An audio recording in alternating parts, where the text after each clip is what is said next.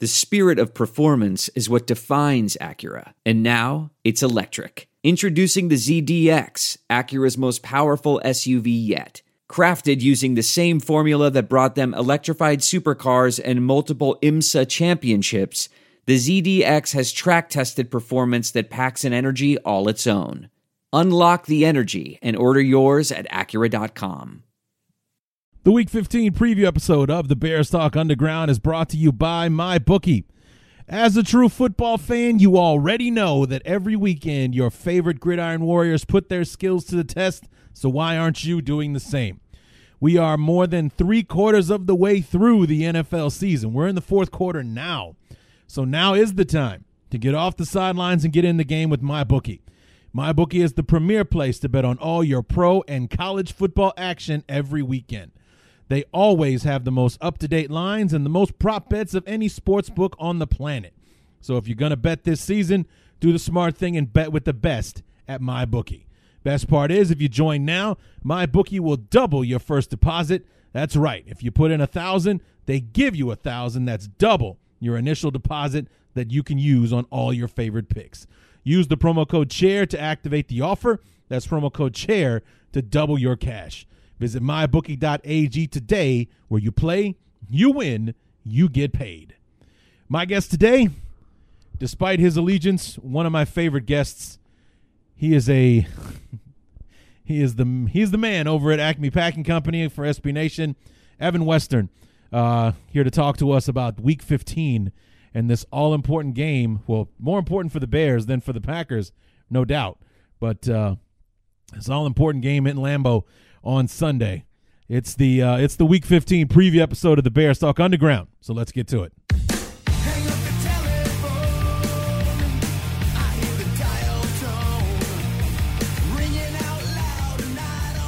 13 down, only three left to go before the 2019 season or the 2019 regular season, knock on wood, uh, wraps itself up.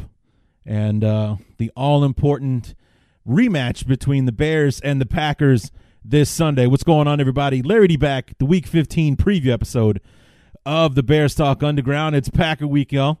Uh, looking to avenge that Week One performance that was brilliant on one side and about as bad as it could be on the other. And uh, we are not looking for a repeat performance of the bad as it could be on the other side of the football. If we could be, you know, even 50% of what we were on defense because we were stifling on defense that night to if you know we could take that extra percent and give it to the offense so that we could generate i don't know 14 17 points that seems like it would be enough if we could get another performance like that out of our defense uh, on sunday. This will be the uh, 200th matchup between the bears and the packers as our guest today uh, Evan Western from SB Nation's Acme Packing Company. You'll hear him remind me of that at the end of our discussion. Um, of course, the Bears don't lead the series. We gave that up a few years ago. And uh, hopefully, this Sunday will be the first step in getting that lead back, you know, trying to even up the series. I think we're either like two or three games behind on the uh, on the series. So we need to win tomorrow or tomorrow. We need to win Sunday, and I think we need to sweep to get it back to even, and then we'll take it from there. In in, in 2021, we'll we'll we'll see who's going to battle for supremacy. Wouldn't that be nice? But um, you know, big game uh, on Sunday, and uh, as I was ominously reminded by one of my listeners uh, this week that uh, Matt Nagy's record coming off of byes not so great as uh, during his tenure uh, as head coach uh, last year. Coming off the uh, the bye, we had that stomping of the uh, Tampa Bay Buccaneers going to the bye week, week number six. We lose to the Dolphins on the road. Then the quote unquote mini bye after we beat Detroit on Thanksgiving. We got 10 days off to get ready for the Giants. Lose that one as well. This year, after we lose uh, to the Raiders, a game we should have won, we come home to a mud hole stomping by the hands of the New Orleans Saints. So 0 and 3 so far uh, on bye week opportunities for Matt Nagy, and this mini bye opportunity on Sunday, 10 days from our victory over the Cowboys. Impressive though it was. Um, we got this big game on the road, playing for our playoff lives, much like we, much like the roles were reversed a year ago when Green Bay slim playoff hopes were on the line coming into Chicago, and it was the the NFC North leading Bears that shut the door uh, on Green Bay and and ended their officially eliminated the uh, the Packers. The Bears wouldn't be officially eliminated if we lose this Sunday, but it would. Uh, the door would be shut. It just wouldn't be locked. I guess you know it would. We we've got some minuscule chance still if we lose on Sunday, but uh, you know, like I said uh, last week, if there's a game we can afford to lose, it would be next week against the Chiefs because that's an AFC matchup. It doesn't affect our conference record and you know all that kind of stuff. Uh, we need to win this game. Uh, we need to win. So if there's going to be a game that that breaks our, our win streak or, or you know stops us from winning out, I would vote for next Sunday against the Chiefs, uh, as opposed to you know a getting swept by the Packers and b uh, taking another NFC loss, which we cannot afford. So uh, that is how I would prefer to uh, look at that if it has to go down uh, that way.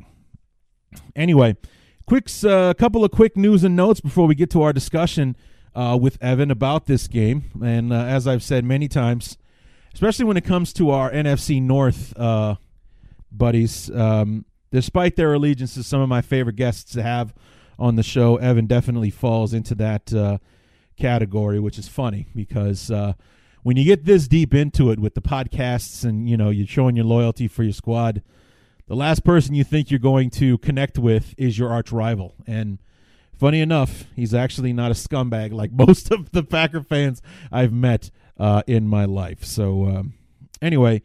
Uh, the Walter Payton Man of the Year nominations came out this year. Every team uh, has a, a, candidate nominated to to win the award. Of course, it's kind of like the uh, the NFL's humanitarian uh, award, and the Bears representative for this year is Allen Robinson. Uh, was announced, uh, I believe it was today, that uh, he would be the Bears candidate for 2019. was presented, I think, like a little crystal, saying that he had won the Chicago Bears Walter Payton uh, Award uh, by the Payton family, I, I believe uh, he got. So uh, kudos to uh, Allen Robinson and his humanitarian work and for being a guy that's eligible for this award. So, I mean, I know it's especially important for Chicago Bear players to to win the award because Walter Payton was one of us. So um, that would be that would be outstanding. Speaking of one of us, uh, I want to apologize in advance. Uh, this is something I should have done uh, a couple of weeks ago when he first asked me about it.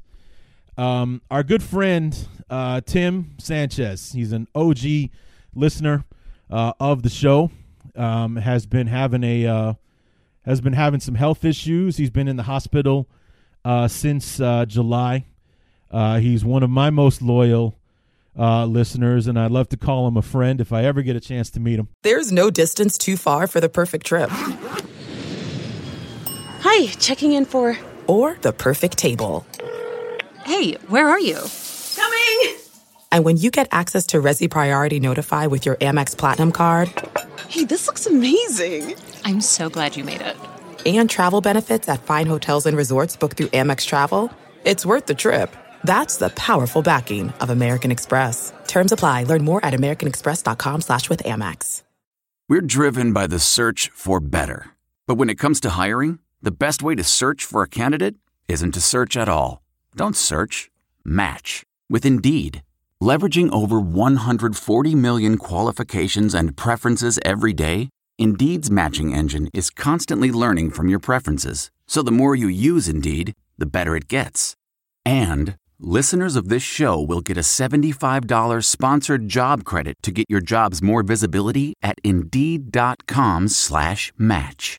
Just go to Indeed.com slash match right now and support our show by saying you heard about Indeed on this podcast. Indeed.com slash match. Terms and conditions apply. Need to hire? You need Indeed.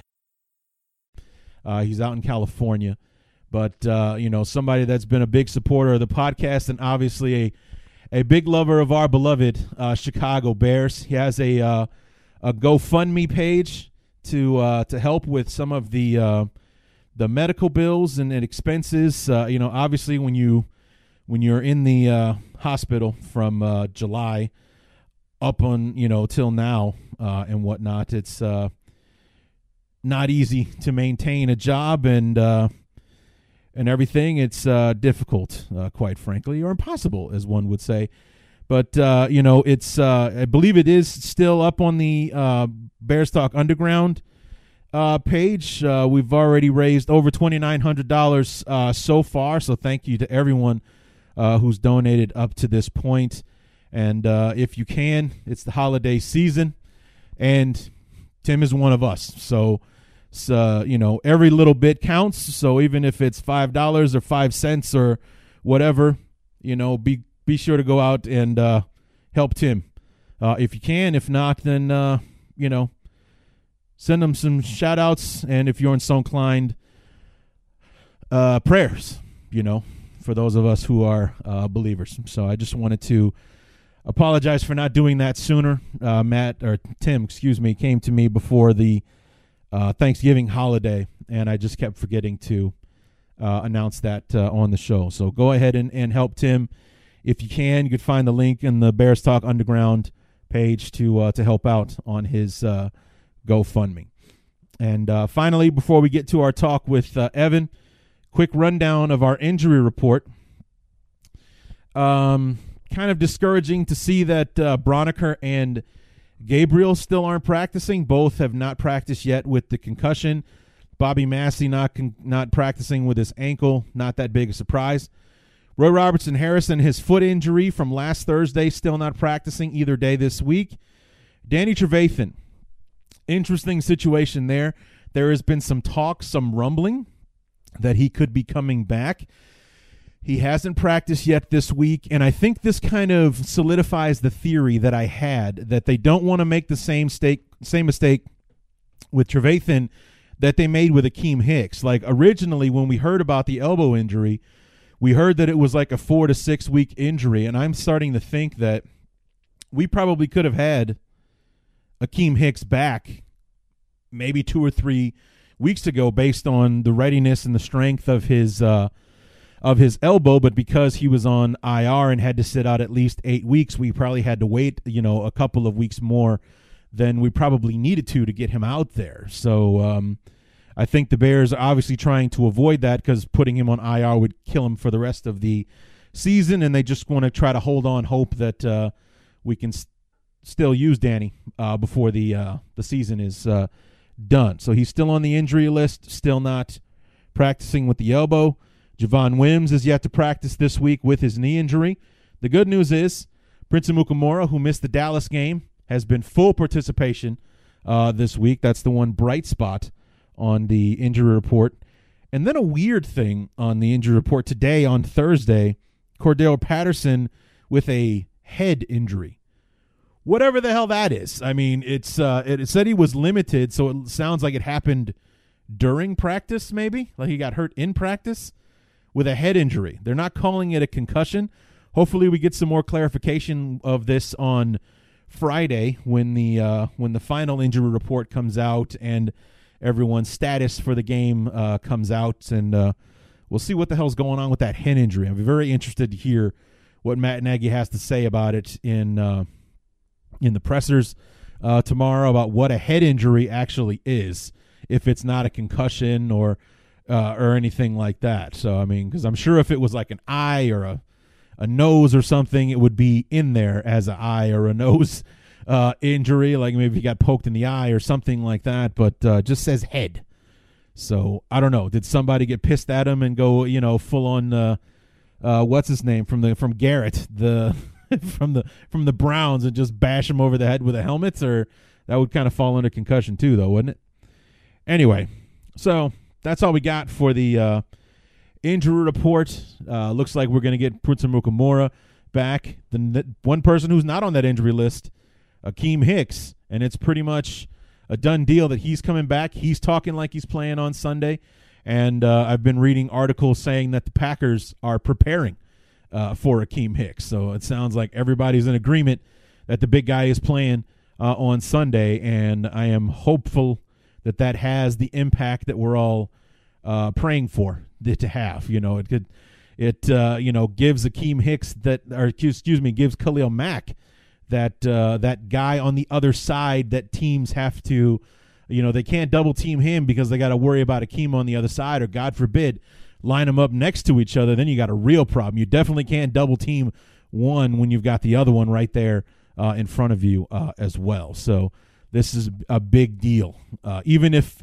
even even if Akiem isn't quite 100% as far as being football ready, uh, you know, he can do all the cardio and everything because obviously his legs were, were healthy these last, last eight weeks. But uh, there's that being in shape and then being in football shape. And if maybe he's not in quite quite 100% football shape just yet, he would make for a decent decoy, you know, for him to go out there and for him to take up some of the space that has been used on Khalil Mack these last seven, eight weeks. There's only had like what, two, maybe three sacks since Akiem Hicks was gone. He had like four or five when Ke- Akiem Hicks was healthy. Uh, so I mean that just shows how important he is to the defense and to helping out uh, Khalil Mack. But maybe he can absorb some of that attention to get Khalil Mack those all important one on ones uh, that he is so desperately needed this year, so he can do his thing. So maybe that is something that at the very least Akiem Hicks uh, can provide and help Khalil Mack out with on Sunday. So, but we're going to talk about plenty of that with our good friend Evan Western. Going to bring him in from SB Nation's Acme Packing Company to preview Week 15 between the Bears and the Packers at Lambeau on Sunday.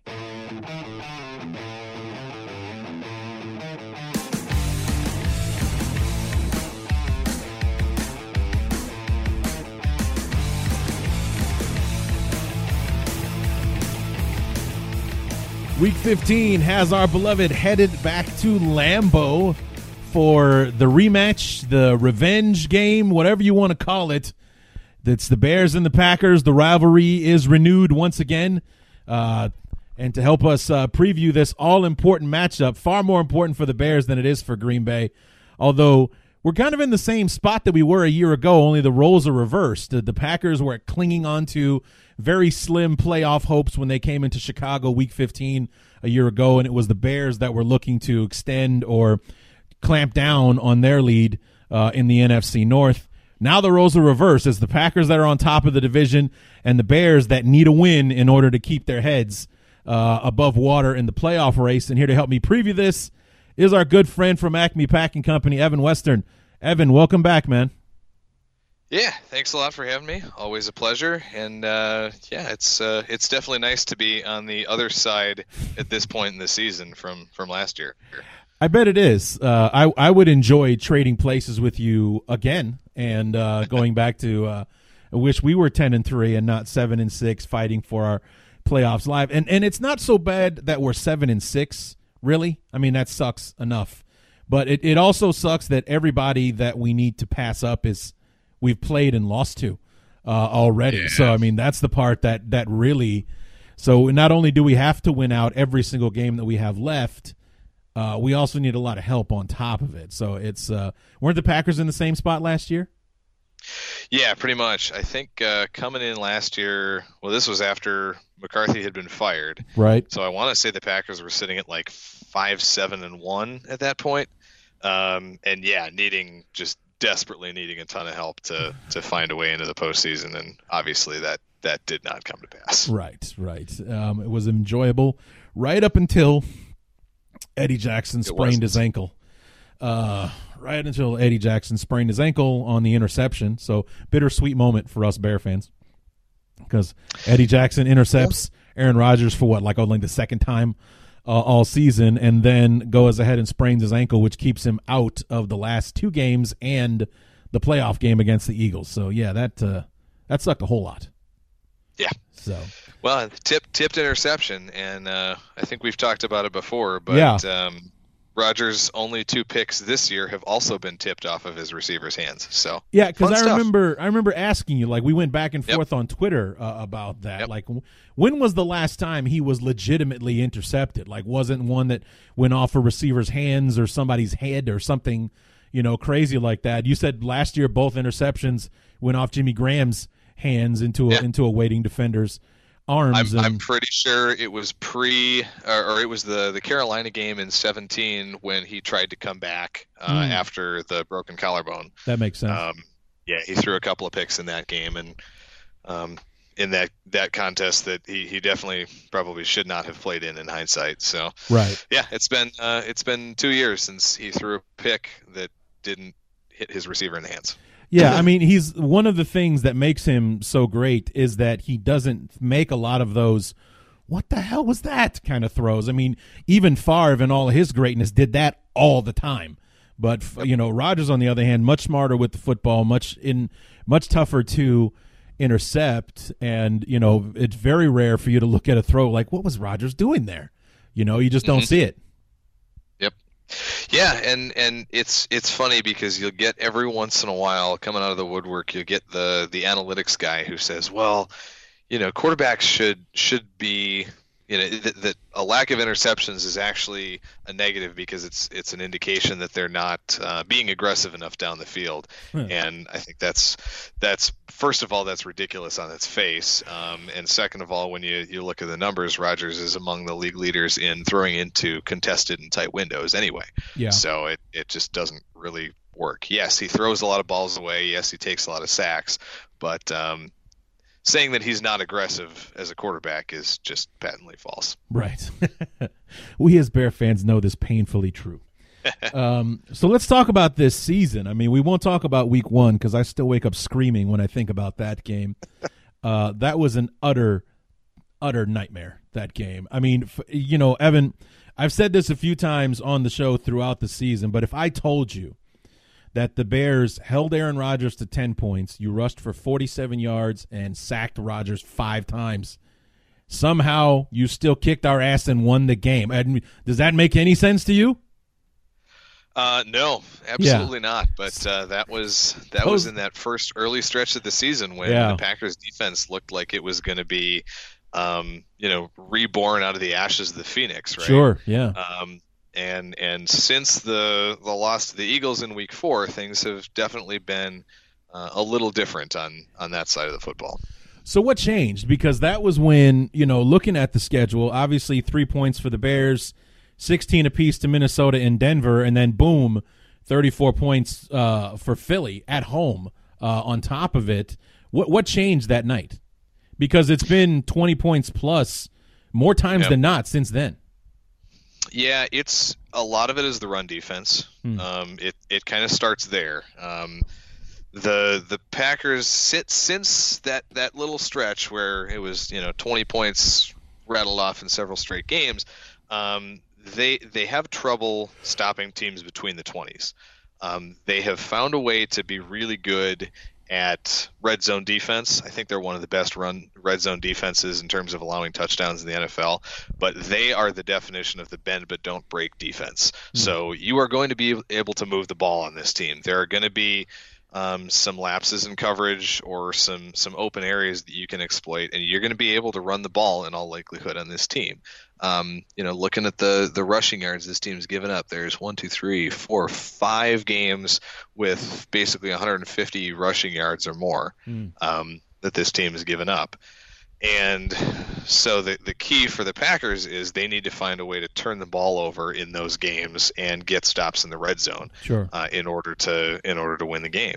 Early on in the season, they were doing a great job with that. Now Chicago didn't run very well, but Minnesota ran for almost 200 yards in week two. Right. But the Packers forced four turnovers. Right. So that Yeah. was the that was the answer. They they have lived and died kind of on the turnover and on that red zone defense. And when the turnovers dry up, you look at the Eagles' loss. No turnovers, got run on for 175 yards, and they lost the game by a touchdown.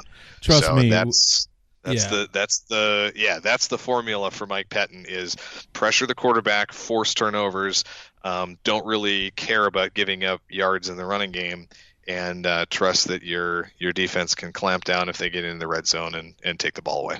Yeah, trust me, we, we as Bear fans heard plenty about that game against Philadelphia because that's, of course, David Montgomery struggling. The Bears were struggling to run the ball, period. But David Montgomery, the guy that we that we got to replace Jordan Howard is barely gotten out of the gates, and Jordan Howard runs for like a buck twenty uh, and catches two touchdown passes against the Packers Yep. on national TV. So it's like, oh, Pace screwed up. Look at this, Jordan Howard. He's thriving, and it's like one game. What has he done since then? Quite frankly, I mean, I haven't heard uh, much. I mean, not that I was. It was it was a kind of a bittersweet moment. We we all kind of saw it coming that Jordan Howard was going to get traded, and, and for him to actually go it was like, eh, it sucks to see him go. But I, you know, I guess the Bears, you know, feel like we need to get somebody who can do more than you know be, be more uh, two dimensional instead of one dimensional, which is what Howard was in the offense uh, and everything. And then he had that game against Green Bay of all teams um, on national TV. It's like, oh, geez, here we go. So, so yeah, that was uh, that was an interesting uh, interesting week um, for that. Uh, you know, going back and forth, and Bear fans were already down uh, on on you know Mitch and and the way the offense is played uh, and everything. So that was uh, it was just kind of piling on with uh, you know one of our cast-offs is thriving against the team that we couldn't do a damn thing against three weeks ago. Yeah. So, um, so I mean, I was looking at the at the numbers um, for the offense, for the defense. It's it's middle of the road. It's it's not like you know you know you, you guys aren't number one in rushing or off. You're kind of like thirteenth or something like that. You're you're twentieth and or it's like you're thirteenth in points and twentieth in yards or something like Yep. that. So the stats aren't aren't impressive, you know, by any stretch as as far as like or at least um, characteristic of what you're used to seeing by an Aaron Rodgers led uh, offense. And and you know the defense is kind of the same kind of same way, but one place that they are like top five is uh, interception. So I mean, is that what is that where the real difference is being made? Like you're you're you're you're you're, you're generating the turnovers, you're getting the ball back, even though it's not really statistically working points wise. You guys are up there. Yep.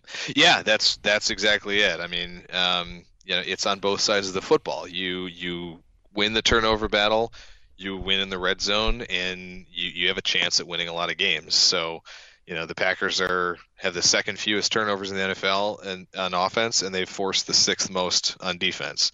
Um, the the numbers are the same in terms of red zone. Uh, Packers are th- second in the NFL in, in turning pos- red zone possessions into touchdowns at 68%. They're sixth against at 50%. So, yeah, it's uh, it's it's definitely that um, that's the formula, right? So, um, again, you you you can give up yards as long as you give up three instead of six, and that's kind of been the the secret on defense and um, what what the offense has has made defenses pay. Um, I will say on the offensive side of the ball, they have looked um, inconsistent. I'll say um, is is the best description for it in the last few weeks. Um, not really since that Chiefs game, probably in Week Eight, have they put together a really kind of complete offensive performance. Um, and part of it to me is that up until this past Sunday against Washington, they hadn't really let Aaron Jones be Aaron Jones. Um, I don't remember how much we had talked about him going into Week One, uh, and I don't think he had a great, particularly good game in Week One against Chicago. But Nobody did really. No, yeah. I mean, not Um, even not Rodgers. I mean, you know, Valdes-Scantling made the big catch that led uh, Yep. to the touchdown, but offensively, nobody had a good day, not on the Bears side or Green Bay. Yeah. Yeah, but I mean Aaron Jones eh, more so even than Rodgers at this point I think is is the the driving force behind the Packers offense. Um, if you can if you if the Packers can feed him the ball and um, you know really make a concerted effort to get it to get it to him in creative ways, this offense looks good and it looks consistent and um, you know and they're able to move the ball with some level of consistency when they don't do that, when they use a little too much Jamaal Williams, or when they get away from from running Jones, um, that's when things start to bog down a little bit. And so, what I think the key for for Matt LaFleur is going to be, especially with no Roquan Smith now, is there's some some areas in the middle of the the Bears defense that he can target with Jones, both in the running game and the passing game. And he also creates a, a big time matchup nightmare for defenses because when you know when he's split out as a wide receiver, he's got receiver like catching skills and, and ball skills. Um, he's made a few plays on the football that are just ridiculous. I want to say it was the Oakland game. Uh, there was just an absolutely absurd wheel route touchdown that he scored. Um, just a, a magnificent adjustment to the football in flight that you own you don't see that kind of play from a running back very often. So he's got that kind of ability. Um, you know, he's he's a big play waiting to happen, and it's it's in both phases of the offense, and and more so even than Rodgers, he's the guy who the Packers really need to get going to have consistent success on offense. Yeah, I mean, I've I you know heard about him a lot. He was a national story after the Cowboys game, especially after the Chiefs game. It was almost like he single handedly beat Kansas City, um, like 200 plus yards of of offense and like three touchdowns in that game. I mean, he was a beast against uh, Kansas City. So I mean, I I know that um, he's probably somebody the Bears have focused on a lot um, this past uh, this week, uh, studying up and getting ready uh, for the game. You know, whether or not he's been much of a weapon for them lately. Um, you said he was kind of he had kind of a renaissance this past week against the Redskins. Yeah, he'd had a, a little bit of a, of a tough stretch here after that Kansas City game, and part of it was that, that they just didn't use him in the passing game really at all for, for a couple of games, um, including those two losses at at the or at the um, Chargers and the, the 49ers. But against Washington, he had um, almost 200 total yards again. I think it was 130 some on the ground and six catches for like 60 through the air. And they also missed on a would would be 30 plus yard gain uh, where he was wide open down the field um, for for a big play that uh, there was just a, a little bit of a miscommunication between him and Rodgers on whether he was supposed to break to the inside or the outside, and that could have gone for a, a 70-yard touchdown too. So, yeah, he's he's beating. You put a linebacker or a safety on him, especially when he's split out wide, and it, it's probably not going to end out to end up too well for you. But if you put a corner on him, then they can also also motion him back into the backfield, and then you're running into a light defense. Um, and and it's a it's a challenge for defensive coordinators to to handle, especially when they're using him the way they need to in the passing game. Yeah, so I'm not looking forward to that uh, on Sunday. One thing I am uh, looking forward to is the rusty or not return of Akiem Hicks uh, on Sunday. Apparently, he is going to play um, and help the Bears. Uh, I think more than anything, revive Khalil Mack um, because that has Yeah. been one of the more disappointing things about the defense, despite the fact that they're still a top ten unit. Uh, despite the fact that we're you know we're still like in the top five in points allowed uh, in in the league uh, right now. Uh, Leonard Floyd, Aaron Lynch, Isaiah Irving, whoever you put on the opposite side has done nothing uh, to help Khalil Mack, and everyone's talking about how like how he's having a a uh, you know like a down year because he's only got six and a half sacks or, or or whatever. It's like, dude, it's not him. He's he's Yeah. definitely being impactful. He's just not being productive like he was a year ago because Leonard Floyd isn't getting to the quarterback. We don't have Akiem Hicks interrupting the middle of the field or Eddie Goldman or anybody. Nobody else is helping Mack, so nobody has to worry about double or triple teaming Mack to keep him out of the game. Yeah, yeah. As I'm looking at it now, um, through 13 games, he's got, you know, he's just what five fewer pressures than he did last year. Yeah. Um, Mack does, and so he's yeah he's clearly having the impact. Um, but yeah, having that interior pass rusher to complement your your edge rushers is so important, especially in, in today's NFL. If you can Yeah. pressure the pocket from from the interior, um, and the Packers have gotten a little bit more of that in the last couple of weeks with Kenny Clark um, having a, a better performance, um, and and that's that's another. You know, he's another guy. Not to say he's had a down year. He's been just double teamed a ton on the interior. He's also been a little uh, banged up too, hadn't he? he's had a little bit of injuries. He's played every game, um, and and he's played a lot of snaps. So I'm I'm hoping he's not wearing down a little bit. I mean, the guy's only still only like 23 years old, which is just insane. Yeah. But um, but yeah, he's he's played a lot, and and he has dealt with a couple of nagging injuries. But it seems like since the bye week, he's he's feeling must be feeling a little bit better because he's been more impactful and I think he had a one and a half sacks last week against Washington and so that was probably his biggest game um, stat wise um, maybe all, all season.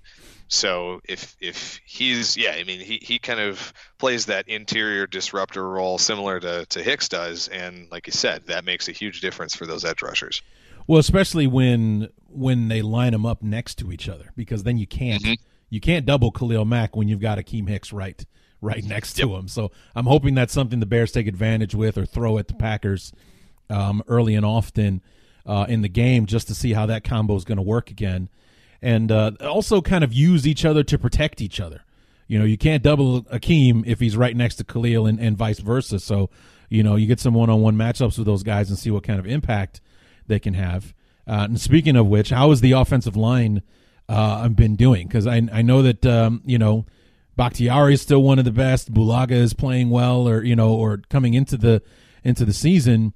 You weren't 100% sold on the offensive line because you were moving some parts around and uh, and whatnot. How they been doing this year? Yeah, I think the big question coming in was mainly at the guard positions. Um, Right. With with Billy Turner coming in as a free agent uh, at right guard, um, but for the most part, he he has played pretty well. Um, he's not going to be a Pro Bowl player, but he's a solid starter at that spot. Um, Bulaga is is his usual steady self um, at right tackle. He's he's missed a little bit of time uh, with a couple little injuries. That San Francisco game, um, he left only about 10 plays in, and that really, really hurt the Packers' ability to, to pass protect for Rodgers. And that was a big contributor, I think, to um, the fact that the offense just kind of fell apart in that game. But um, he's he's played the last two games. He, he hasn't missed any snaps, so um, so he should be good to go. I, I anticipate he'll probably draw a pretty heavy dose of, of Mack in, in this game. Um, honestly, Bakhtiari has been on a down year. Yeah. And I'm not sure if there's some injuries that he's dealing with a little bit. Um, if maybe he has, just hasn't taken to LaFleur's scheme and, and adjusted to it uh, and, and picked it up yet, or what it is. But it seems like he's been called getting called for holding a lot more than he had in the past. And um, yeah, he just he last year he got first team All Pro and absolutely deserved it 100%. And this year, um, uh, he if he gets anything like that, you know, I think that'll be on mainly on reputation because he hasn't put up that performance. Now, the guy who I think most Packers fans have been the most impressed with has probably been the rookie Elgton Jenkins at left guard because he stepped in after I think two or three games for Lane Taylor who went on injured reserve and Jenkins has basically just been a rock in pass protection. So he and, and Corey Linsley and, and Billy Turner, I mean, those guys are obviously going to be tasked with containing uh, Hicks and, and the, the Bears interior guys, but Jenkins has been awesome as a pass protector and, and he's been everything the Packers could have hoped for from a second round pick. So there's, there's finally a little bit of youth again on this line um, with him and, and Turner being in his fifth year. So he's a, a reasonably young guy. Um, we'll see what happens to Bulaga after the season because his contract is up. He's 31, I think, and you know he's he's had issues on both knees, both ACL and MCL in both knees over the years. And I just wonder if the Packers are going to be willing to give him a third contract, or if they're going to, you know, look for um, another option. So, um, but yeah, it's it's been. Um, I, I think a lot of the the pass protection issues are probably scheme related in terms of learning LaFleur's offense a little bit, and you know, as as I mentioned earlier, Rodgers has the tendency to hold onto the ball a long time, Yeah. um, which for a 36 year old quarterback probably not the best plan. But um, he's still athletic enough to to make some interesting things happen and, and escape uh, from from the pass rush. So um, so that has helped. Um, it's it's it's done. It, it's made the offensive line honestly look both good and bad at times, depending on how he um, performs on a on a particular play when he extend the plays, extends plays like that. Yeah, I mean, I, I uh, you know, we got to him five times, and we hit him a lot more than that uh, in that Yep. first game uh, as well. I mean, it just, I mean, we we that game was so bittersweet. I mean, for obviously for Bear fans because our defense not only seemed to, I mean, all we heard about all summer long was this defense regress, regress, regress, regress, and they were even better than they were, you know, the uh, last year with the way they just flat out just, you know, we gave up ten points, forty-seven yards rushing, sacked Rodgers five times, and we lost the game. I still can't believe it. But one of those things was, you know, you got Leonard Floyd, who his offensive is his outside linebacker coach is talking about. This guy's got moves. He's been he's you know he's got the tools to be special or blah blah blah, high ceiling, all that. He bull rushes Bakhtiari into a sack onto Rodgers. Like, dude, we might actually have something here with with Floyd. I mean, this guy wants to get paid. You know, he wants to you know wants to get Khalil Mack money, uh, kind of thing. And we didn't hear from him for about six weeks after that. You know, those two sacks that he got on Bakhtiari in that first game were the only two he had until about three weeks ago. He finally tacked on a third. He's, you know, it was just, you know, one of those things that just like, you know, has that been a thing? Like, you know, do you think it might be a like an injury thing with Bakhtiari? Because he's, I mean, obviously Yeah. he's like sixty pounds heavier than Leonard Floyd, but he got underneath Bakhtiari and shoved him right into Rodgers, no problem. Yep. Yeah, I do think injuries have played a part, and he hasn't really showed up in the injury report at all all season long. But there's just something visibly uh, just a little different about him as as you watch the tape on him. He he looks maybe a little slower to to set his feet and anchor in, in pass blocking, um, and I, I'm just not sure. You know what what that can be attributed to if, if there's some some back stuff going on or, or if it's knees or, or what it is. So um, yeah, it's it's it's a, a, a bit of a concern, certainly against a team with with pass rushers with the the level of talent that the Bears guys have. I mean, obviously, again, Mack is going to be Mack, and and he's going to be um, difficult for anybody to handle. But like you mentioned, I mean, Floyd had that great game in Week One, so um, it'll be really interesting to see how, how this goes because top tier pass rushers have been a problem for the Packers this year. I mean, if I never see the Packers play against another Bosa brother again, it'll be too soon because both of them just absolutely wrecked the Packers offensive line uh, in in those Chargers and, and 49ers games. So it, it was a it was a nightmare dealing with with both of those two guys. Um, and I say that as a Wisconsin fan living in Columbus, Ohio, Yeah. you know, um, amidst Ohio State fans, so I have to deal with all of that added um, added frustration and, and ribbing that I get from all you know all the people around me. So so that's no that's no fun. But um, yeah, it's it's teams with top pass rushes, you know, have have really slowed down the Packers offense and, and stymied them. And I think the the key is going to be, um, you know, when and, and, and teams that don't, you know, the Packers have moved the ball. So Sure. the the key is, you know, it's it always comes down to the the trenches. And I think in this game, it's going to be, you know, uh, it very well could be decided based on the the Bears defensive front against the Packers offensive line. Right, and that's what I wanted to ask you was with the way that um, I mean we're talking a little bit before we started recording about how the teams that um, win a lot of one score games or winning ugly or whatever whatever you want to call them, but both of your your last two losses against uh, I was going to say San Diego again, god damn it, um, the Chargers and the 49ers were tantamount blowout losses. I mean, the 49er game definitely was, but 26 to 11 against the Chargers, uh, against the It wasn't. yeah, it, it wasn't that close. That touchdown came in garbage time, so it was a twenty-six to three game in the er, early in the fourth quarter. Right. So what was So, the yeah. what was the difference in those games? I mean, was it the Bosa brothers doing their their thing or what you know, did you guys turn the football over in those games? What was the difference that made it such a wide margin in those losses? Yeah, there's there's a lot of speculation among Packers fans that because both of those games were on the road out in California, and that there was something something fishy going on with the team's like travel schedule, or especially the Chargers game. That there was some talk between Matt LaFleur and Aaron Rodgers that guys like weren't uh, weren't taking the road trip seriously or weren't taking care of themselves, and so that led to a whole bunch of speculation about oh well maybe the young guys got caught up in the LA nightlife or something, you know that weekend. Um, and so that that's been one of the storylines is well let's just not ever have to travel out to California again. um, but I mean beyond that it was it was you know a big part of that was the pass rush um, really stifling the the Packers offense. And one of the things that the Packers have done this year is um, most of the games that they have won, they have started out hot on offense. It seems like Matt LaFleur has scripted those first 15 to 20 plays really, really well all season long. And once he gets out of that, um, things start to get a little more clunky from a play calling perspective. So in both of those games, things got off schedule real early, and the pass rush was a big part of that. Against the Chargers, um, there were a couple of big sacks early. They got out, you know, into a couple third and longs, and everything just kind of fell apart. Against uh, San Francisco, um, the first two three plays were great. Then there was a weird um, penalty on Davante Adams for for chest bumping a, a, corner after he made a big gain or something. It was it was a ridiculous flag. Um, the the kind of thing that maybe you'd think you might see in college, but not certainly not in the NFL.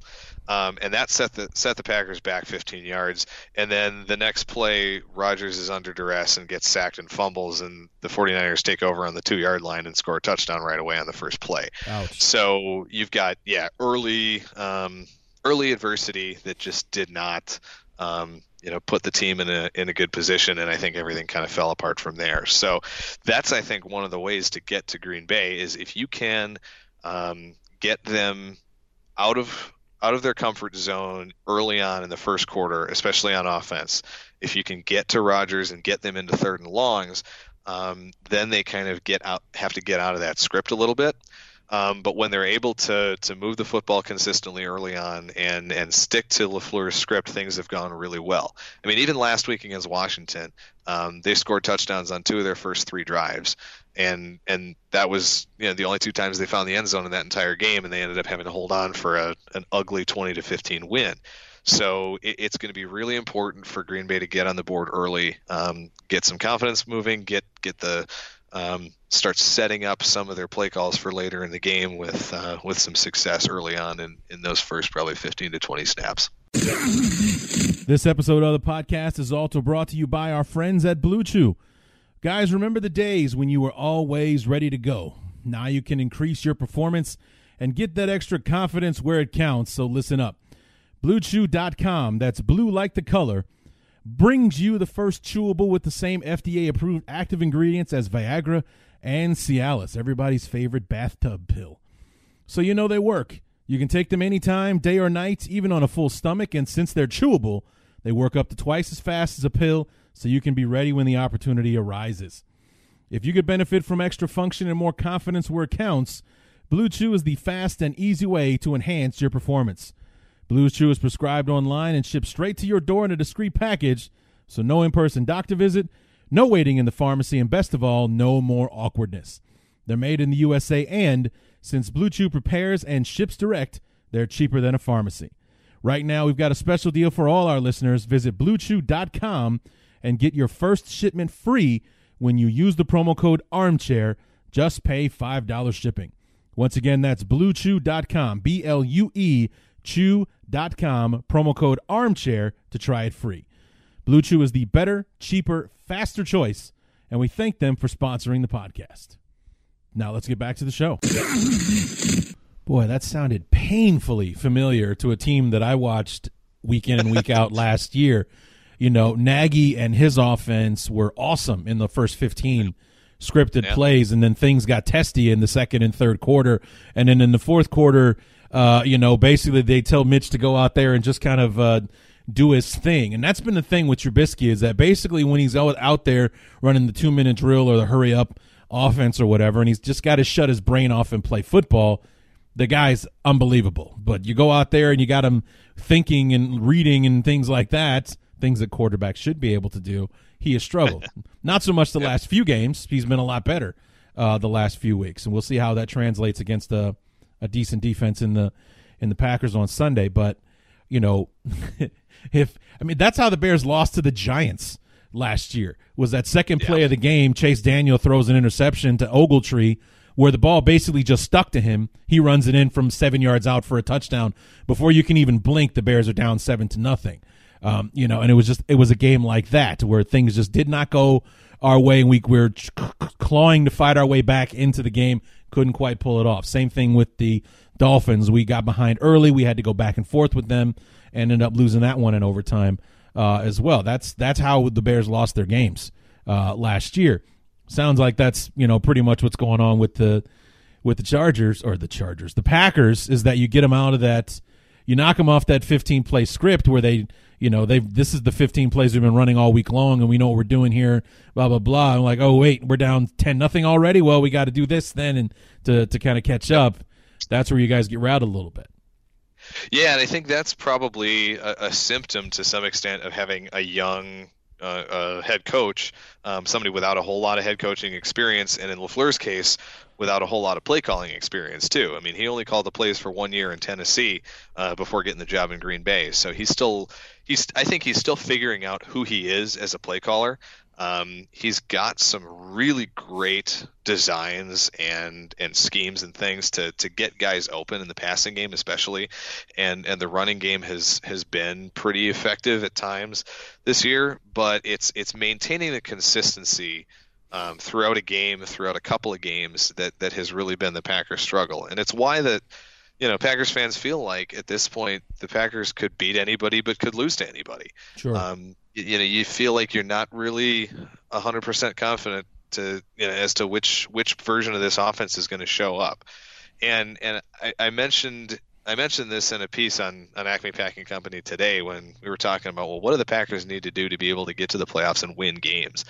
And one of the things that has been a, pre- a problem has been hitting on some big plays when you have the opportunities. Um, I mentioned that Jones pass.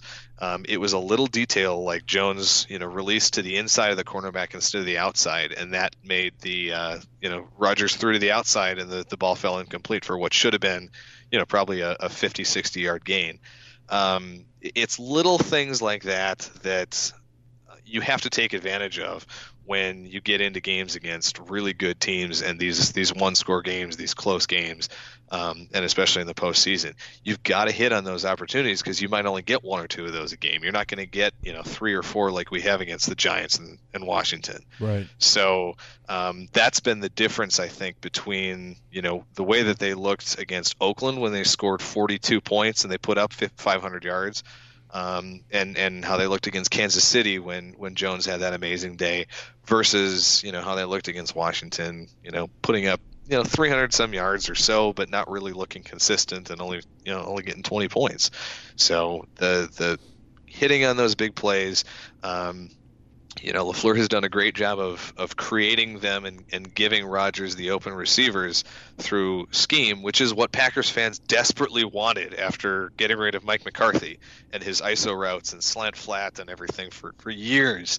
Um, we've got an offensive play caller who is is willing to scheme guys open, and now it's a matter of executing on the details and actually making those big plays happen.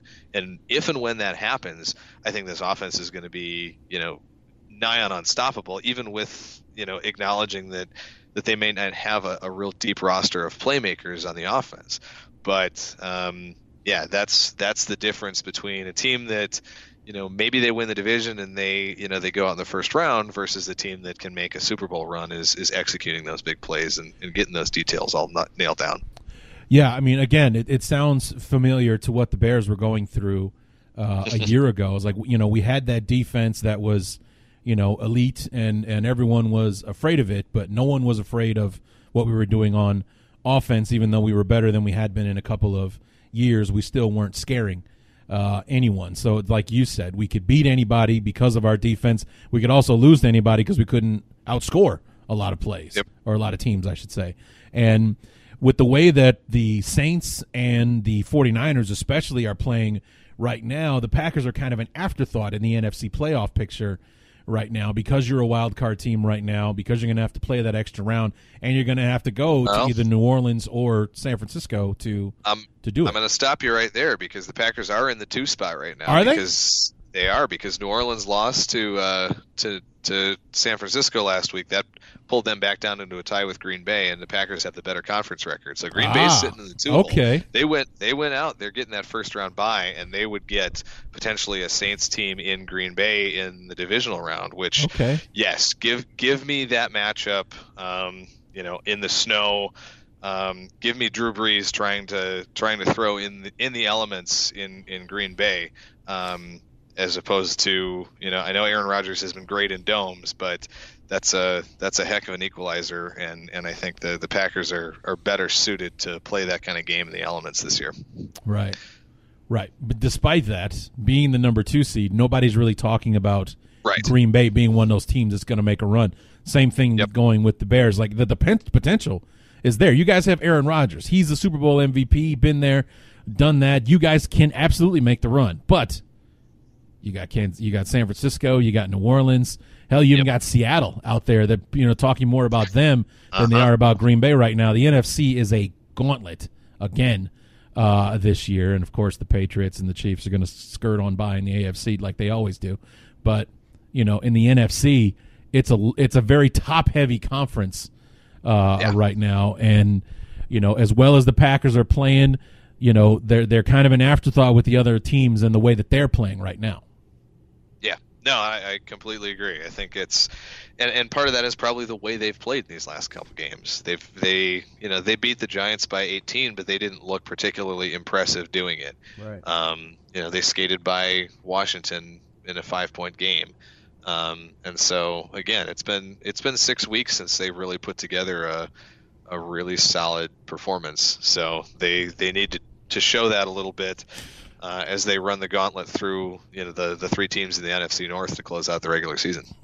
Yeah, that is part. That is the schedule, isn't it? You got Chicago this Yeah. weekend, Minnesota, and then Detroit to uh, polish it off. And um, you know, I just let's talk, Evan, like we have been for the last forty-five minutes. But um, tell me, as a Packer fan, and trust me, this year I have absolutely heard it all, so you can't hurt my feelings. How do you guys feel about the Bears coming into town this weekend? I mean, ha- is there a raised eyebrow, eyebrow after what they did to the Cowboys last Thursday, or is it like ah, the Cowboys are actually not as good? You know, the the eighth ranked defense. That those guys aren't the eighth ranked defense in the NFL, or you know, they beat the Lions twice, the Giants, and a lousy, you know, and a down year Cowboys team to win four of our last five games, or is it? Well, Mitch is actually looking like a professional level quarterback in the last few games, despite like he did, couldn't beat a he couldn't lead a Pop Warner offense week one uh, against you guys. What what are the thoughts? I mean, not just yours, but everyone in Acme Packing Company. I know you guys have been talking this week, so what's what's the word around the water cooler? Yeah, it's it's a very different feeling than it was, let's say, three weeks ago when Sure. the Bears were sitting at four and six. It at that point it was okay. Let's let's see what happens in the San Francisco game, and then we've got three easy games before our next big one against Minnesota, being the Giants, Washington, and the Bears Yeah, that I don't, I don't think anybody feels that way anymore. Right. Um, there's there's definitely um, some apprehension. There's some some there's plenty of caution um, among Packers fans the way that, that the Bears have played these last three weeks, and I, I wouldn't say that Trubisky is necessarily the reason for a whole lot of that. I think Uh-huh. that the general feeling among Packers fans is that Trubisky is is well. I'll, I'll say that most Packers fans think he's trash. sure. Um, and well, I don't. I, well, I wouldn't go that far. I think that's the the prevailing opinion. Um, and so it's going to be a you know, can we stop the run? Can we can we stop uh, Allen Robinson from from doing good things more Yeah. so than can we can we avoid um, having Trubisky beat us? I think the game plan is still going to be what what it was in, in week one, which is see if you can control the run and and make Trubisky play quarterback. The uh, the old um, you know the old kind of Jay Cutler method, right? Exactly. Yes. Um, yeah, and and you, you figure there's going to be some opportunities where where he's going to make mistakes, and you got to capitalize on them, and, and that's what happened in week one. So the the it's it the apprehension is I think on on both sides. It's the Packers haven't looked complete in, in a month and a half. The Bears have definitely looked like they're showing signs of improvement, and um, this is by no means being looked at as a gimme game anymore, like it was probably three weeks ago. Yeah, no, I agree, and I and I think that the, a lot of Bear fans kind of feel that way uh, as well. You know, uh, because at four and six, we we look back. Number one, we should have had at least two more wins. We should have been six and four, not four and six. Um, but we had four wins, and we only really had one that you could actually feel good about, and that was that win over Minnesota. And even that's kind of got a um, an asterisk to it because Mitch went down fifth play of the game, and it was Chase Daniel that won us that game. So even even the game where our defense was out of this world and shut down Dalvin Cook, who was the best back in football going into that game, he made it he made it look like we broke Kirk Cousins uh, in that game. Like they just looked so inept, could not do anything. And you know, we only needed 16 points to win that game, and 16 to six doesn't even tell the story of how dominant the Bears were uh, in that game. But it's like you know, obviously we lose that game to you guys. We go out to Denver, we win because the referees give us a, a give us that get back call on the roughing the passer. We did not we did not deserve that call, but we got it Right. because the refs screwed us twice earlier in the game on calls just like that. So they gave us one back. Hell of a time for them to do it, but we'll take it. Then Piñeiro kicks the field goal. Then we go out there and we dominate the Redskins only until the fourth quarter when Keenum leads two touchdown drives, and all of a sudden it's a ball game before we finally get the ball back from him and everything. Like, okay, we had to hold on against the the the Redskins, who were the worst team in football at the time, and you know then we polish it off with that win over um, Minnesota. Then our next two wins against the Giants and the Packers, or excuse me, the Lions. I'm sorry, against the Lions and the Giants. I'm I'm I'm prophesizing for Sunday. Um, both of those games we had in hand going into the fourth quarter, and then we take our foot off the gas, or we just had no killer instinct. And in both games, the Lions and the Giants scored a touchdown in the fourth quarter to make it a ball game. Now all of a sudden we got a game on our hands when going into the fourth quarter. We should have been looking about how to how we how can we end this game and put it down. So it's like we got you know four or five wins on the ledger. We can't feel good about any of them, and then we finally have this game against Dallas where it's like Mitch outplays Dak Prescott. You know Montgomery is uh, is you know running around all over the place. Allen Robinson is catching things. We're executing on offense like we hadn't have we hadn't all season. We looked. I mean, I made the comment is like I don't want to sound like a dick about this, but we actually looked like we practiced this week and that we watched film on our opponent because we look prepared. We're executing. You know, it's like this is outstanding. I was like, we're we're peaking. You know, it's about time that we looked like a a competent offense. And thirty-one to twenty-four does not tell the story of how the Bears won that game uh, as well. The game was not that close. So we're going into this game against Green Bay feeling a lot more optimistic than we would have, say, if this game was taking place week 11 as opposed to week 15. Yep. Yeah, and, and looking at the numbers from that Dallas game, I will say if um, if the Packers force are, are plus two on turnovers and pick up 400 yards, um, which is what Dallas did, Yeah. I, I would be shocked if Chicago wins this game. Um, because again, we, we talked about it. the Packers have given up yards, but they, you know, when they force turnovers and get stops in the red zone, um, they win football games. So um, it, the the stats definitely kind of are, are lying in that that one in terms of yeah how well the the Bears did play in that in that game. Yeah. Um, you wouldn't you wouldn't necessarily think that uh, that that was a a solid win um, just just looking at the stats because with with Dallas outgaining and being plus two. So Yeah. um, it's just you know it's it's interesting and and you mentioned that Denver game too and you know and and something you mentioned earlier is is about those one score games. Um, that that game the um, you know some of the other ones the the Raiders game. I mean those those show you how how weird some of those one one score games goes or Yeah. go and it's it's one weird break here and there that um you know that kind of decides oh, dude. That what you know, the result or look, look at the Chargers this year. I mean, Yeah. how many games have, he, have they had that have just been um, ridiculous circumstances? That that all of Tennessee them apparently to listen Yeah. to the announcers talk about it every game that they've lost this year has been a one one score loss and they keep reinventing ways to to have that Yep. one score uh you know come away and that Oakland game uh, against the Raiders um you're absolutely right about how funny things break and go a different way we got called for running into the kicker on fourth and six. It gives them five yards. They go for it on fourth and one, and they get it. Now, initially, they thought they fumbled it, but that call goes against the Bears. Oh, no, he was down by contact. First down, Oakland, and that's what put them on the 97 yard drive for the touchdown. Otherwise, we we were they were punting. They were punting. We were getting the ball back with like four and a half minutes to go. Instead, they use up almost all of that to score the game-winning touchdown, and that's what that's what put that away. But I mean, this weird running into the kicker call where the guy was shoved in the back and kind of, kind of, sort of, you know, it's like almost like the the punter sat down on top of him. Not that his legs Right. were taken out from under him. It's like that's not a penalty. That is not a penalty. You know, nine times out of ten they don't call that, but here they did, and that's how it unfolded. So, I mean, the defense still had to stop them from going like 80 additional yards, but that was the break that they needed in order to be able to pull that off. And those one score games, like you said, it usually comes down to like one or two plays that tell the tale of how that game's going to unfold. Right. Yeah, and those and those generally, you know, in in my experience, and guys have have looked into this and found it.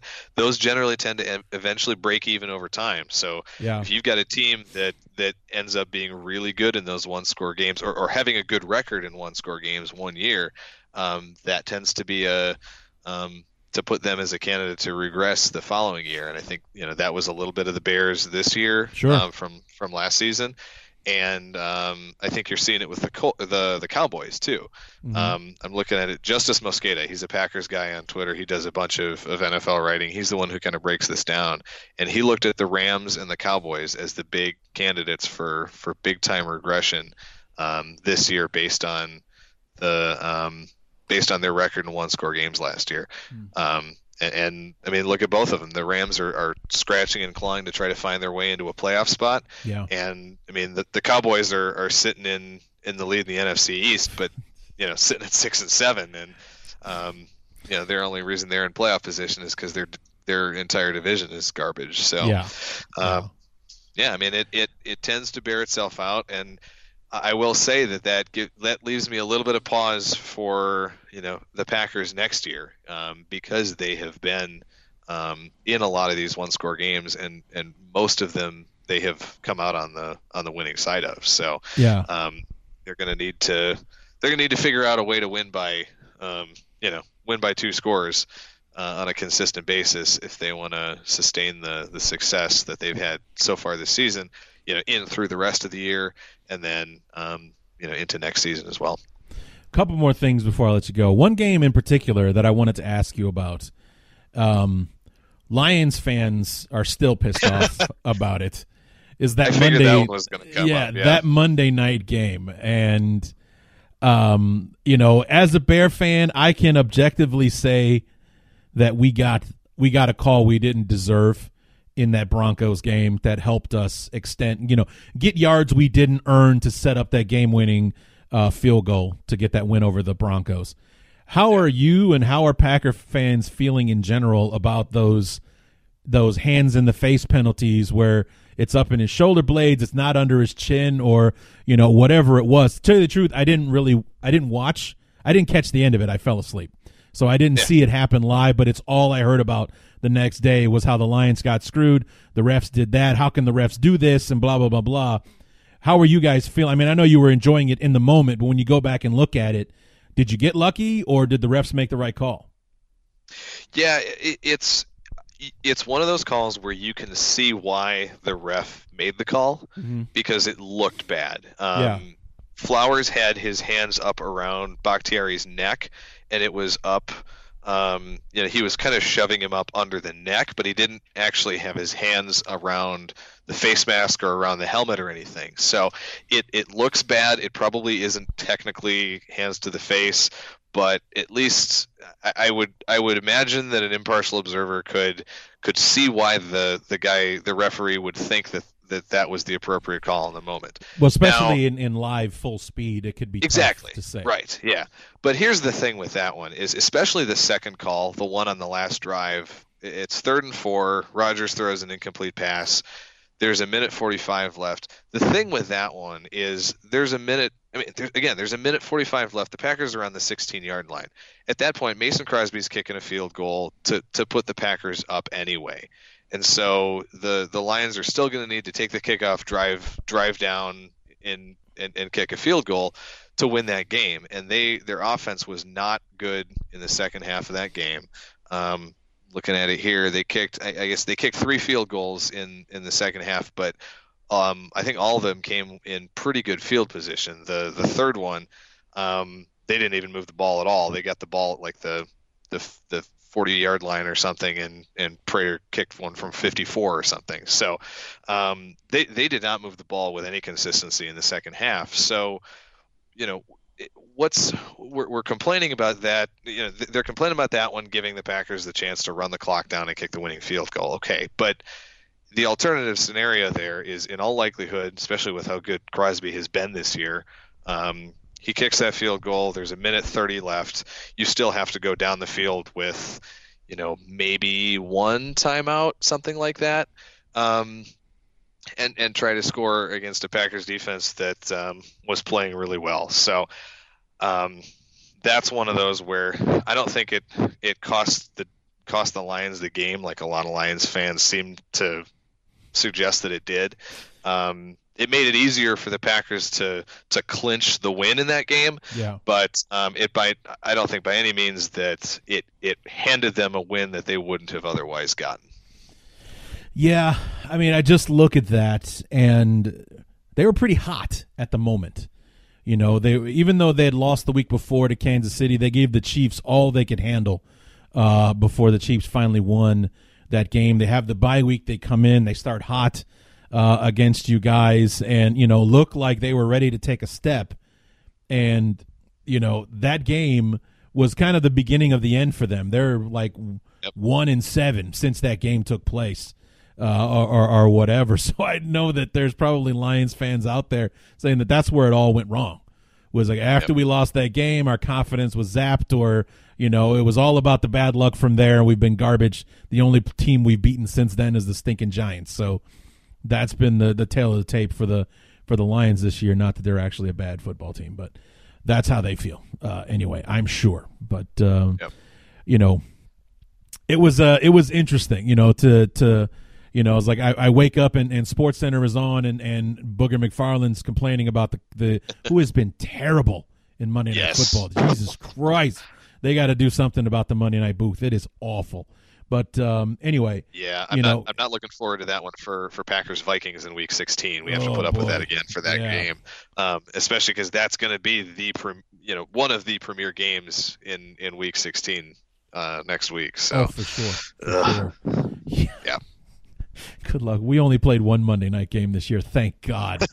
Um, no and it was week three. We got it out of the way. Just gone. there you go. but um, you know, it's I you know hearing about that and Booger McFarland and Ryan Clark are complaining about the referees and how the refs won this game for you guys or opened the door and you know all that kind of stuff. So it's just uh, that's kind of been the story of the entire season about the refs winning games for teams and you know how can they make that call and blah blah blah and and and, and all the rest of that. Apparently, they're going to be looking at the referees when the season is over. So.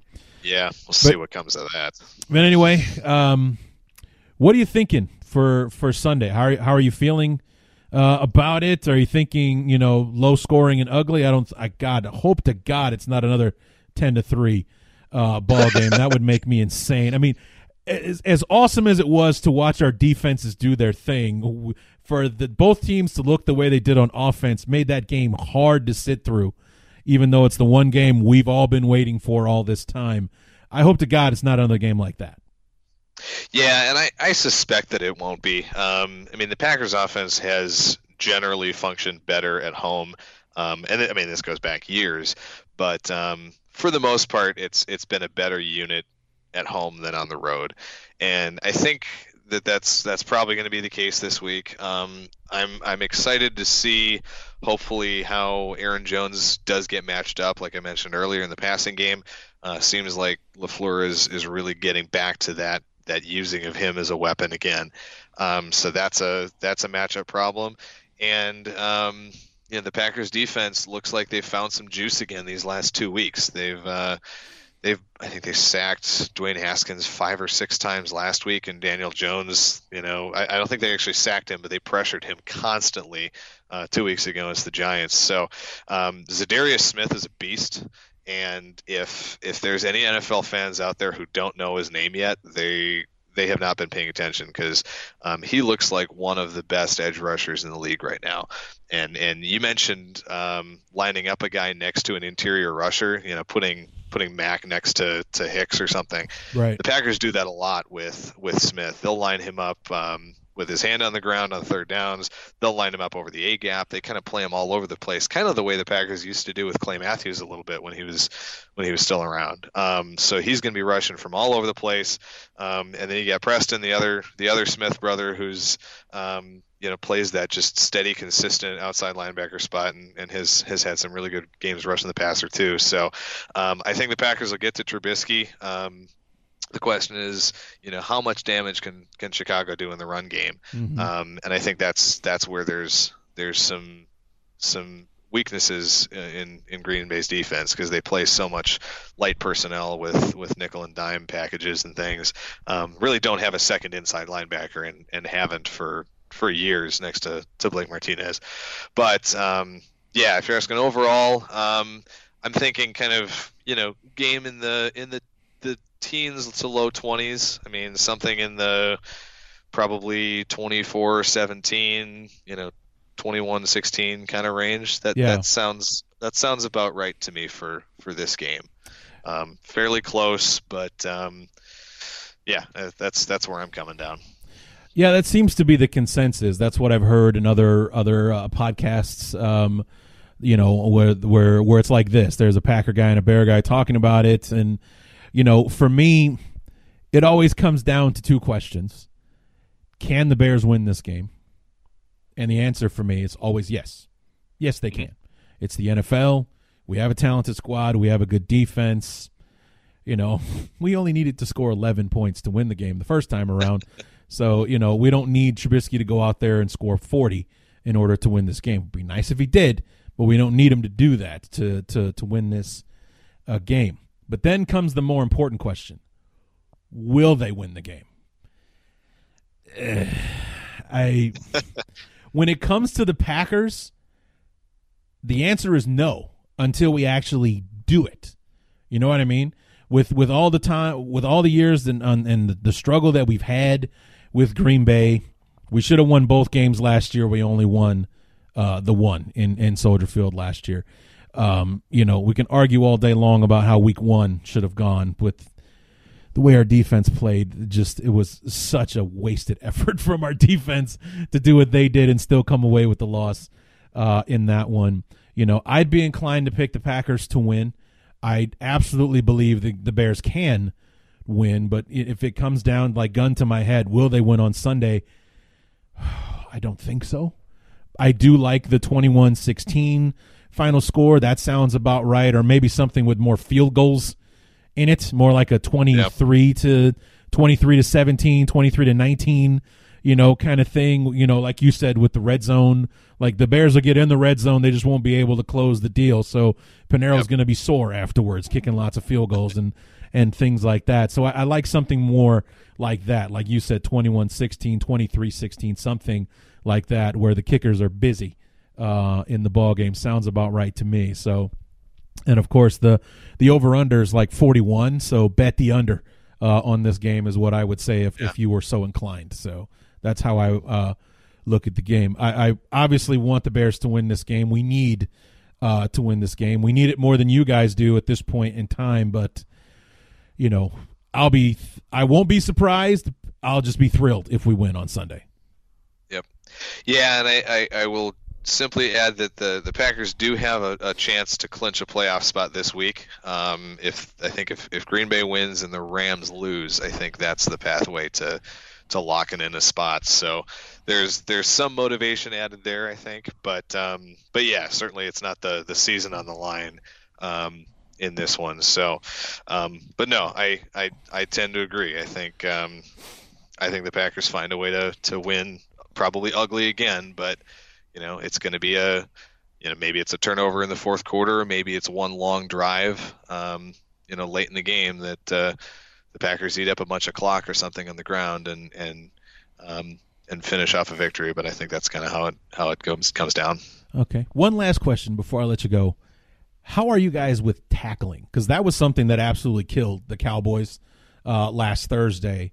was the Bears had yards after catch, yards after contact uh, for Montgomery, and Anthony Miller is doing things like catching. Like there's that play that Cordarrelle Patterson made in the fourth quarter where we scored our last touchdown.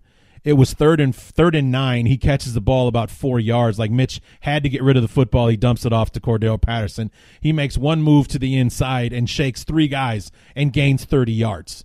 You know the, the Cowboys were terrible in tackling. Like Mitch's touchdown run, somebody should have hit him before he made it to the end zone. Nobody did. Uh, kind of thing. How are you guys with your tackling? Because if if you if you tackle like the Cowboys do, it's gonna be a long day for you guys. Yeah, for sure. I think um, probably inconsistent is is the the best descriptor. There have been games when they've looked really solid, and there have been games when they have looked really ugly. Sure. um, and so I'm going to see if I can pull up uh, broken tackle rates here right now. It looks like the Packers, at least according to Football Outsiders, are kind of right in the middle of the pack in terms of um, you know number of plays that they miss a tackle um, on defense. So um, yeah, they're they're they're okay, but there's there's some weaknesses there, especially if if you attack certain players. But Sure. um, if you're if you're running into the middle, um, I I would say that the the defensive front generally is pretty solid in that area. Um, it's getting to the the secondary, um, getting outside the you know the front the front four plus Mar- plus Blake Martinez. If you can avoid those guys, um, you get a shot at, at making some um, making some big plays happen after after contact and after the catch. All right. Keep that in mind. Looking forward to the game on Sunday. Glad it's a Sunday at noon kickoff. Is one thing I hate about the Bears coming Yeah. off a successful season is you know three o'clock starts, a bunch of national TV games, a lot of seven o'clock back to back Thursday games for Thanksgiving and Thursday night Uh-huh. football. It's just like just give me the Bears at noon on Sunday for Christ's sake. That's all I want. Yeah. And I read that this is the first time that the Packers and Bears are playing at Lambeau at noon since 2008. I believe it. I believe it because how many times it's have we a- started the year in Lambeau for Christ's sake, Yep. or the Sunday Thursday games, yeah, Thursday the Thursday night night games, games. all night games in Lambeau. Yeah, so yeah, for sure. This is uh, definitely going to be weird to see sunlight in Lambeau Field uh, on Sunday. That's that's going to be weird to see the Bears and Packers at noon on a Sunday in, in Lambeau. So looking Yeah, forward for to sure. it. Evan, always a blast, man. Where can we find you online? Yeah, um, you can find me at Tex Western on Twitter. Uh, you can find the blog. It's at Acme Packing Co. on Twitter or uh, acmepackingcompany.com, uh, all spelled out. So um, please come check us out. And uh, thanks as always for having me. I always look forward to it. So it's always a good time. Yes, and I say this over and over again. Despite your allegiance, you're always one of my favorite guests. So I look forward to having you on to talk about the most storied rivalry in our game. So thanks again for coming back, man. Game game number 200 too. Is that right? I'll be damned. Yep. Two Yeah. So We're go. still behind in the series, though. We need to win like three or four in a row to, to finally knot it back up again after we let you guys have the lead. So Yep. Yep, took it back. So let's uh only took 98 years, but we got it back. That's right. so, so all right. well, right. Thanks so much, thanks Evan. a lot, man. Appreciate it. Hey, Take go care. All right.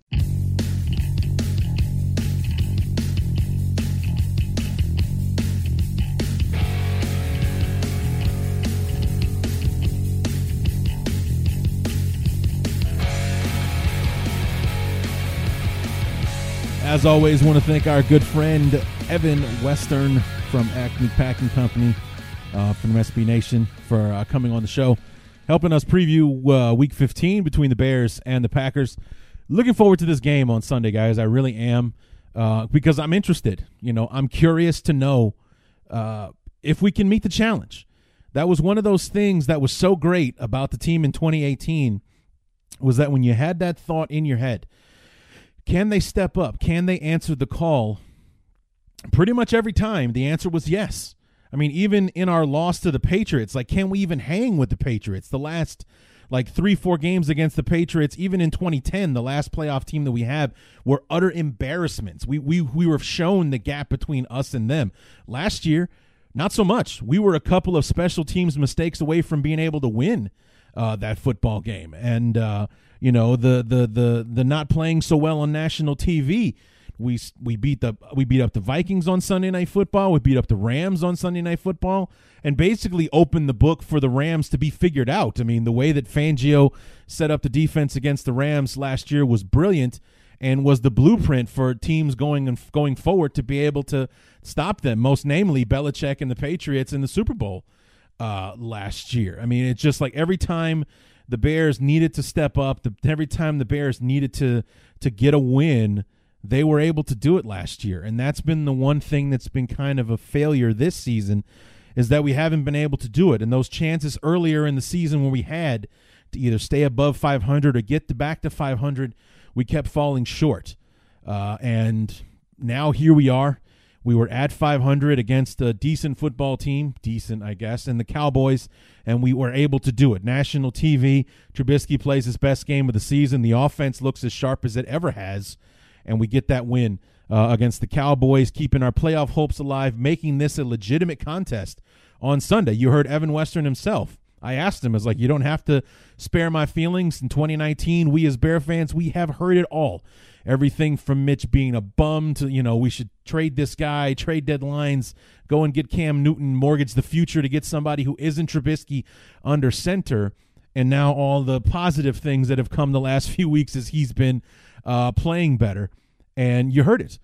Nobody that's realistic about what's going to happen on Sunday is looking at this as a gimme game. Nobody's looking at this as something that they shouldn't be wary of. I mean, I know they're not going to miss any sleep going into this game on Sunday, but they know the Bears have to be taken seriously, uh, especially with the way that they've played the last few weeks and last week against the Cowboys, uh, especially. So I'm very interested in and curious as as a fan and as as a football fan in general to see how the Bears will step up and answer this uh, on Sunday. We talked to, to to Evan, and and we know what the Bears need to do.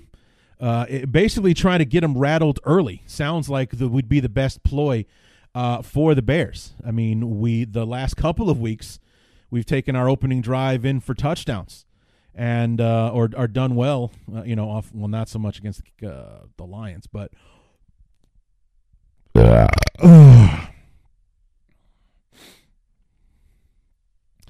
the offense looked sharp early against the Cowboys last week. Is what I meant to say. Uh, even though we that we had that interception on our first drive, we drove the field. It was like a 50 yard drive before Mitch threw the interception, and then we came back on the following drive and put that one uh, in the end zone. So the the offense has been getting off to decent starts. Uh, you know, this week, and actually, we did score a touchdown on the first drive against Detroit, didn't we? We sure did. anyway, uh, it's late. Actually, I should probably be getting to bed, but uh, nonetheless, you know, for us to be able to do that, for the defense to, uh, you know, maybe get the get after Rodgers. I mean, basically, as far as the defense is like, if you can even closely replicate what we did against Green Bay Week One, that would be ideal. It really would. So go out there, cause as much ruckus and panic and and and dread uh, for Rodgers and company as you can. Focus on Aaron Jones. He may be the key to winning or losing this football game. I feel like if if he has a decent afternoon against the Bears, we most likely uh, lose it. So I mean, Aaron Rodgers, Aaron Rodgers. Even when we held him to five sacks and you know ten points, he was able to make enough plays to help us to help them win. I should say, uh, week one. Uh, so I mean, he's going to make his plays. It's a matter of minimizing that and minimizing those plays' impact in the outcome of the football game. That's what I think is most uh, paramount. And if we could uh, also kind of generate a turnover or two, maybe not so much a, an Aaron Rodgers interception, but maybe we get Aaron Jones or, or someone else to cough up the uh, football, that would be great as well. Keep the football in our offense's hands as much as humanly possible. I mean, that was something where that helped us dominate the Dallas game for the most part was we had the football the majority of the first half, the majority of the second quarter, especially, and um, you know it was uh, a big key in, in helping us win that football game was keeping that Dallas offense off of the field and the defense did a great job that when they were on the field, they were able to bottle them up for the first three and a half quarters of the game, or you know that first drive of the game aside, of course. But um, you know it's it's one of those situations where as just we just have to minimize mistakes. Period. We have to minimize uh, the mistakes. With you know the penalties probably more so than the turnovers because the Bears are actually pretty good at protecting uh, the football. Uh, even though we somehow managed to lose the turnover battle last week against the Cowboys, that did not uh, factor in uh, to the ball game like it usually does. The Bears were for pretty much for the most part dominant in every other aspect uh, of the game.